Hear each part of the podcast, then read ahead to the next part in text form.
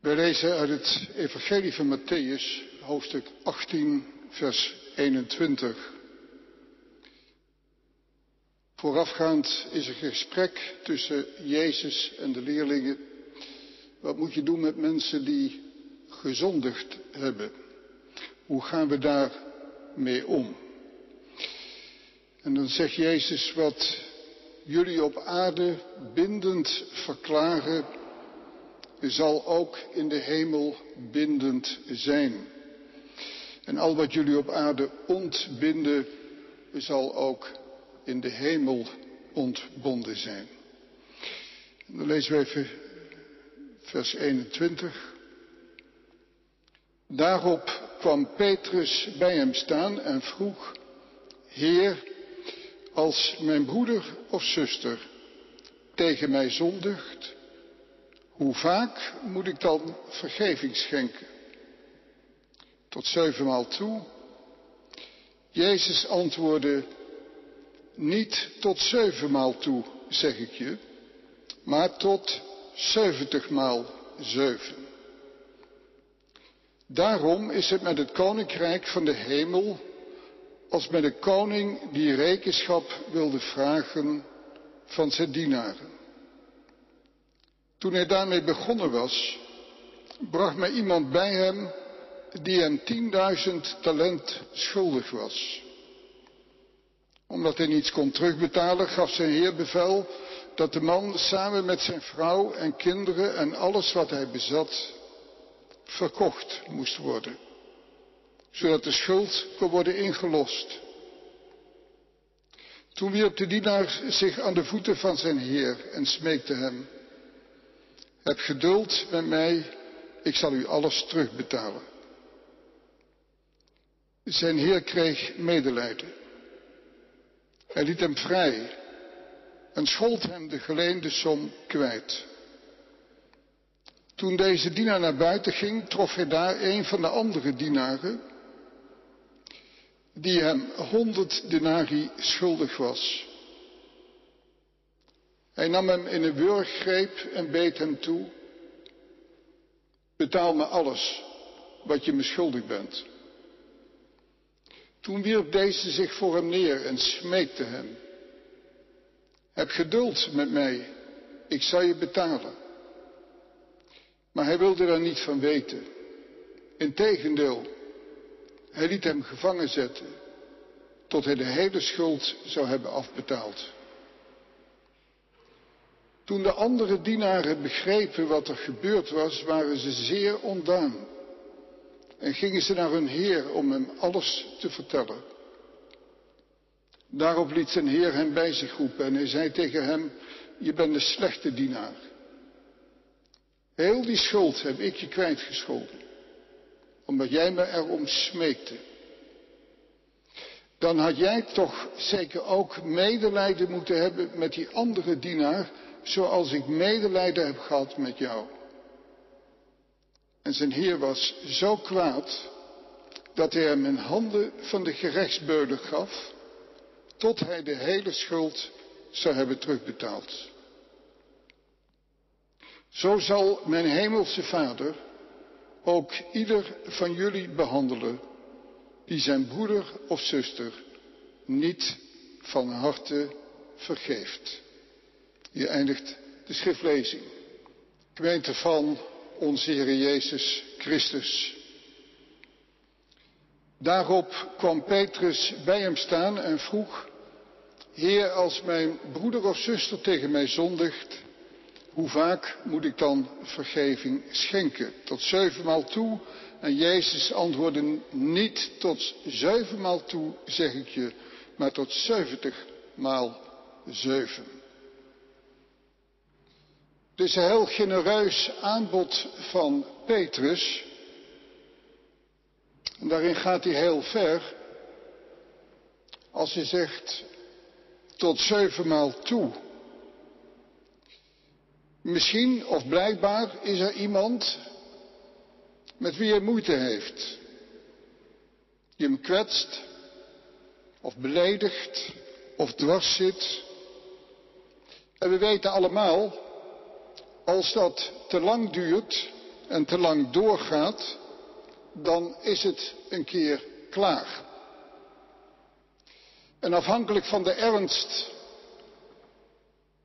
van wat iemand ons aandoet, kan het ook in één keer klaar zijn. En daarna nooit meer. Ieder van ons moet in omstandigheden geweest zijn waarin hem gevraagd werd en anders van binnenuit gevraagd werd om een belediging of erger een vergrijp om dat te vergeven. En dan weten we ook hoe moeilijk dat kan zijn. Hoe zwaar we het ermee kunnen hebben als ons onrecht aangedaan wordt of is. En dat dat ons leven in zijn greep kan houden. Onze weg kan bepalen. En misschien ook wel kan stuk maken. Hoe vaak moeten we dan vergeven? Nu krijgt Petrus van Jezus geen complimentje. Hij prijst hem niet. Petrus, wat ga jij ver? Zevenmaal. Maar het antwoord wat de Heer geeft, dat is niet naar de menselijke maat. En we zouden ook zeggen, het is niet zo pedagogisch. Niet tot zevenmaal toe, zeg ik je, maar tot zeventig maal zeven. En zeventig maal zeven, dat weet u, denk ik, komen we eerder tegen in de schrift.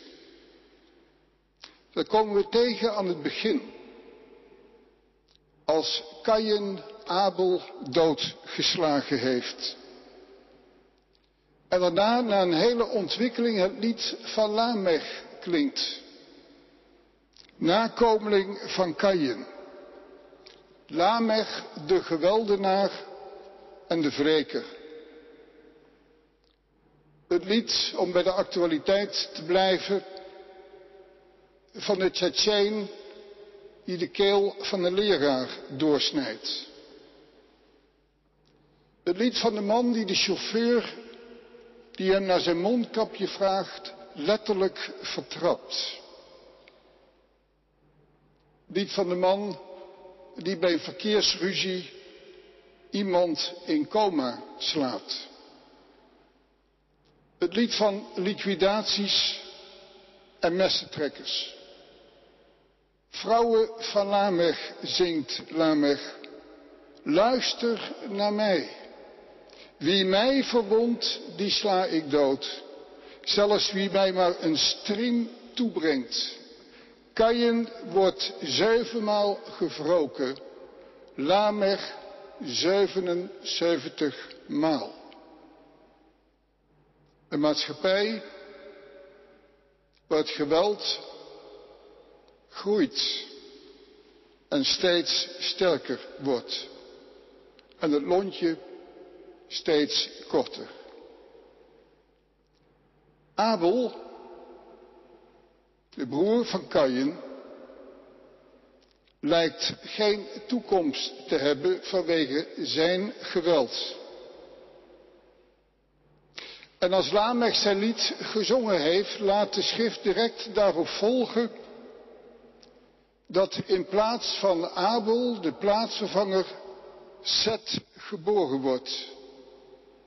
Dat betekent zijn naam. En dat men dan begint de naam van de Heer aan te roepen. En dan wordt Enos geboren, dat betekent sterveling. Zwak. Mensen die geen kracht hebben om zich te handhaven te midden van het geweld. En uit hem wordt later Henoch geboren. Die wandelde met God. In nauwe verbondenheid met God leefde, zegt de nieuwe vertaling. En uit die lijn wordt Noach geboren. En daaruit Sem. En vervolgens de Christus, die bidt aan het kruis, Vader, vergeef het hun, want zij weten niet wat zij doen. Hoe vaak moet ik vergeving schenken? Het antwoord van Jezus gaat tegen Petrus in. De Heer komt hem, maar ook ons tegen. Staat ons tegen. Omdat hij weigert toe te geven aan onze Lamech-natuur. Maar misschien ook ons gevoel van rechtvaardigheid. Ons weegschaalmodel. Jij hebt mij geen kaart gestuurd. Ik stuur jou ook geen kaart meer. In het beste geval is het zeven keer. Maar het is altijd niet meer dan zeven tegenover 70 maal 7. En u begrijpt als ik daarover spreek dat ik de complexiteit van, van wat mensen meegemaakt hebben en hoe diep dat kan ingrijpen, dat het niet in een handomdraai opgelost kan worden. Maar in dit gedeelte is het ook open. Het is een open vraag. En Jezus geeft een open antwoord, zonder uitzonderingen zou ik bijna zeggen. En er wordt niet gevraagd of wij hiertoe in staat zijn. Als we het onze vader bidden, ik hoorde van een collega die iemand in zijn gemeente had, die dan één zin oversloeg als hij dat bad. Vergeef ons onze schulden, gelijk ook wij vergeven onze schuldenaren. Of zoals bij Matthäus staat, zoals wij onze schuldenaren vergeven hebben. Misschien kunnen we dan het beste beginnen met het om te keren. Hoe vaak wil God mij vergeven? Misschien dat we naar de menselijke norm denken en misschien meer dan wij vermoeden, zevenmaal. Ook bij God is het misschien op zeker moment klaar. Niet dogmatisch, want dat weten we wel. Maar wel in onze beleving. In het pastoraat kom je regelmatig de vraag tegen. Niet vaak, maar regelmatig. Kan God mij nog vergeven? Heb ik niet te vaak of te diep gezondigd? Houd het niet een keer op. En natuurlijk zijn wij dan die broeder of zuster over wie Petrus spreekt, die tegen onze naaste, maar ook tegen hem, zondige of in opstand komen.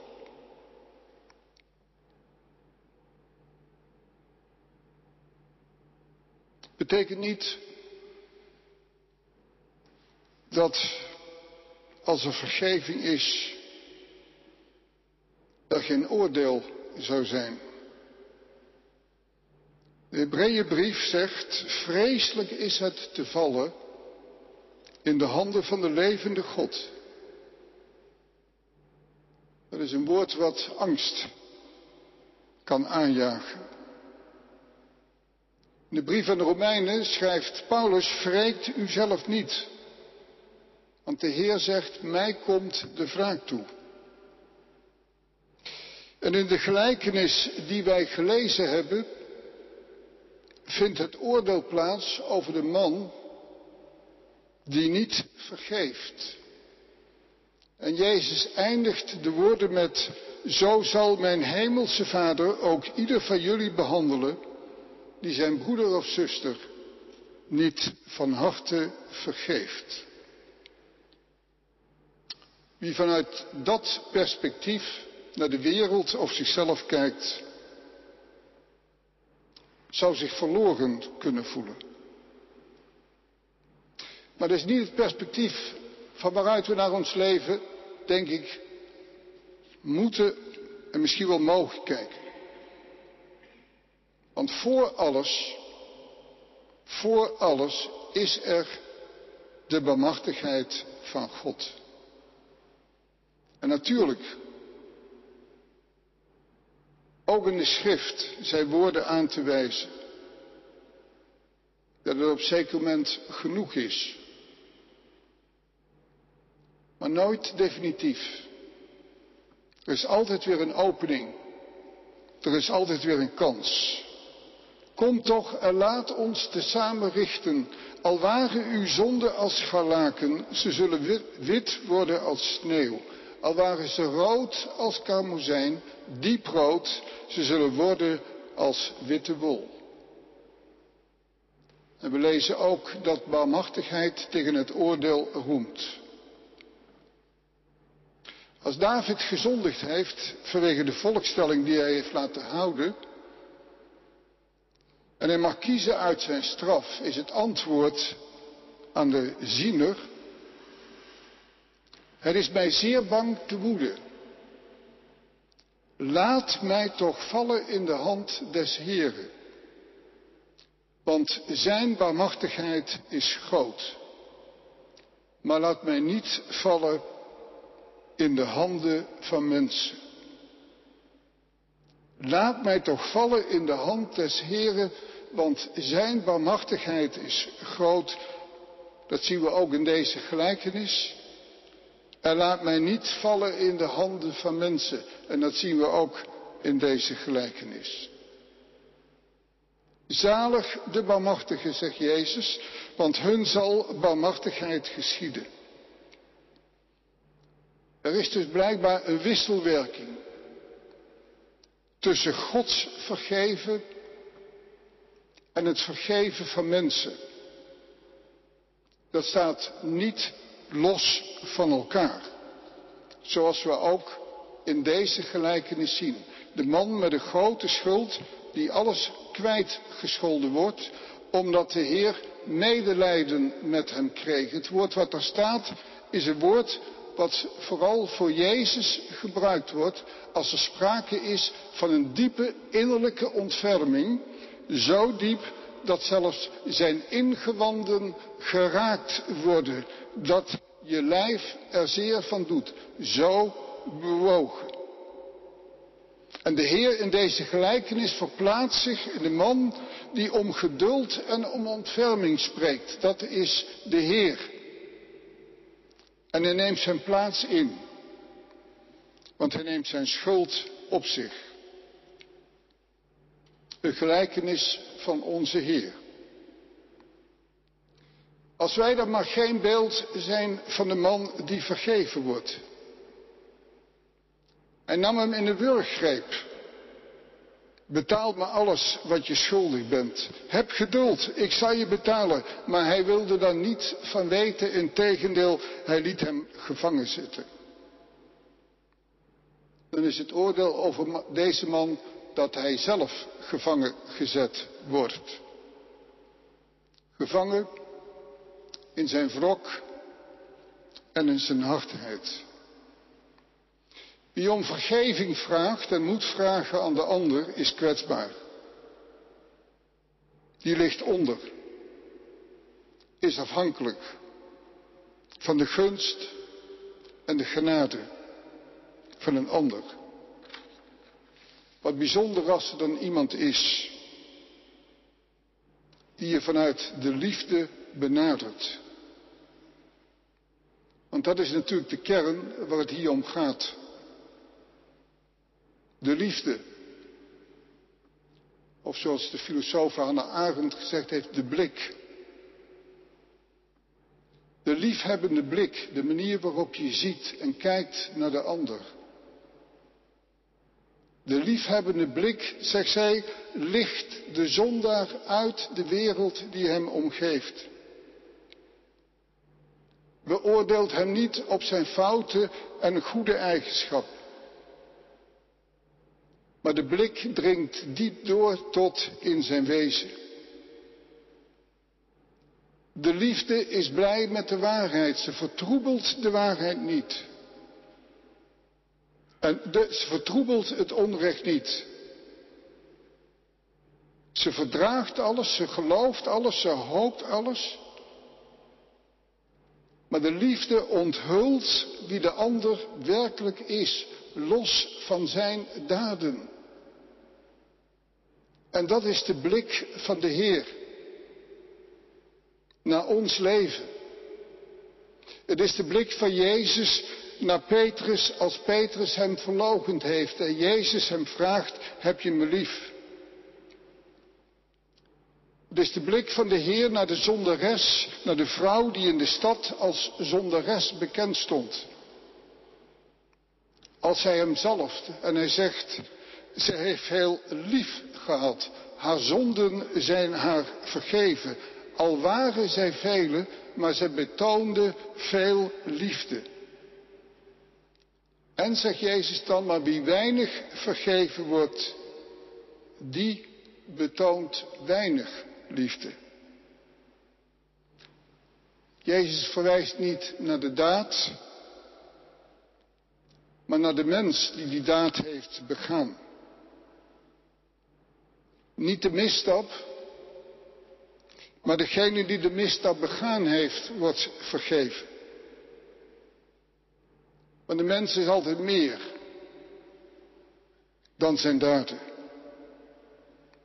En hij valt niet altijd samen met wat hij gedaan heeft. Of niet gedaan heeft. En alleen de liefde kan dat beoordelen. En daarom dat mensen zeggen liefde maakt blind. Maar liefde doet juist scherp zien. Liefde dringt door tot diep in het wezen van de mens die schuldig is.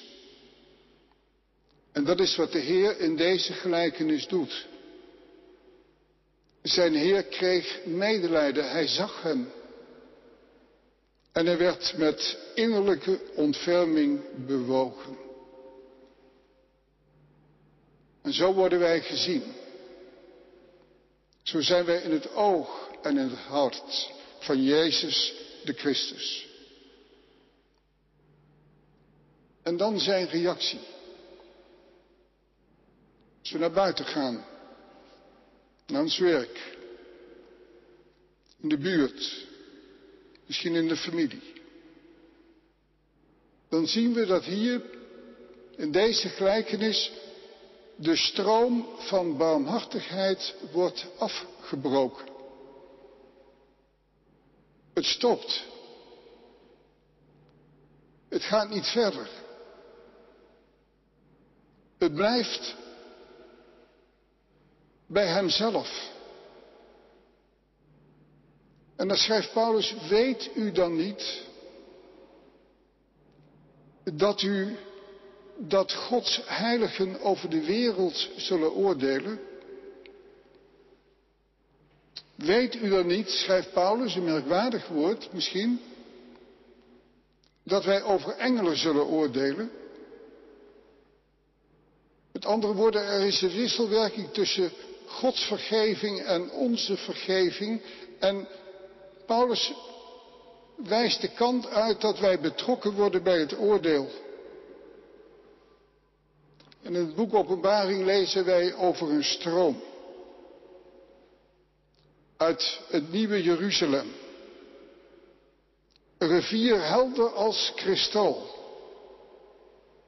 ontspringt aan de troon van God. En overal waar die stroom komt, vindt er genezing plaats. Een stroom die als wij werkelijk betrokken zijn bij het oordeel, ook hier en nu, het oordeel over iemand, niet afgebroken en onderbroken kan worden. Want wij zwakken, wij opstandelingen ook, wij twijfelaars, wij vergeven zondaren. Zondaren, maar vergeven zondaren.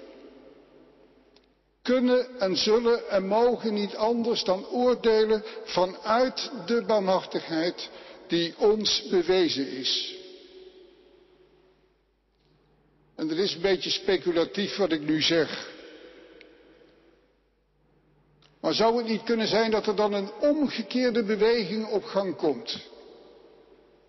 Zoals het vanuit de schepping gegaan is van breuk tot breuk tot breuk, die repeterende breuk die zich voortdurend herhaalt. Een omgekeerde beweging plaatsvindt van verzoening naar verzoening naar verzoening. En dat is toekomstmuziek. Maar nu hebben we het vaak nog knap moeilijk om dat woord in de praktijk te brengen. Het woord wat hier staat voor vergeven is eigenlijk achterlaten, loslaten. En dat komen we tegen als Jezus Jacobus en Johannes roept. Daar staat er, hij riep hen en ze lieten de boot en hun vader Zebedeus achter en volgden hem. Achterlaten is hetzelfde woord als vergeven. En waarom moesten ze hun vader achterlaten? Omdat hij nog invloed op hen had. Dus zij moeten Jezus volgen. En dat is wat om de vraag gaat, kan ik vergeven? Kan ik achterlaten? Niet vanuit mezelf, maar is iemand die mij roept. En die mij roept op een andere weg. En dat betekent dat niet alleen de ander bevrijd wordt waar ik vergeving schenk, maar ik zelf ook niet langer meer de gevangene ben. Van boosheid, bitterheid, wrok en pijn. Het betekent ook dat de dingen die gebeurd zijn in ons leven ons uiteindelijk niet bij Jezus weg kunnen houden. Want wrok en haat en bitterheid belemmert ons gebed. En dan kan het zomaar zijn dat juist omdat we dat niet los kunnen laten, we daardoor verder van Hem raken. En daarom zegt Jezus misschien 70 maal 7. Het gaat om de ander. Maar het gaat ook om jouw leven. Vrij van schuld zijn is de mogelijkheid om opnieuw te beginnen. En daarom is de oproep om los te laten. En ik weet, dat kan je makkelijk zeggen, het moet ook jou loslaten. Maar dat is een weg. Dat is een proces, misschien van jaren en jaren en jaren. Maar uiteindelijk, waar we de ander genadig zijn omdat God ons genadig is. Worden wij vrij. En laat God ons niet gevangen zitten. Amen.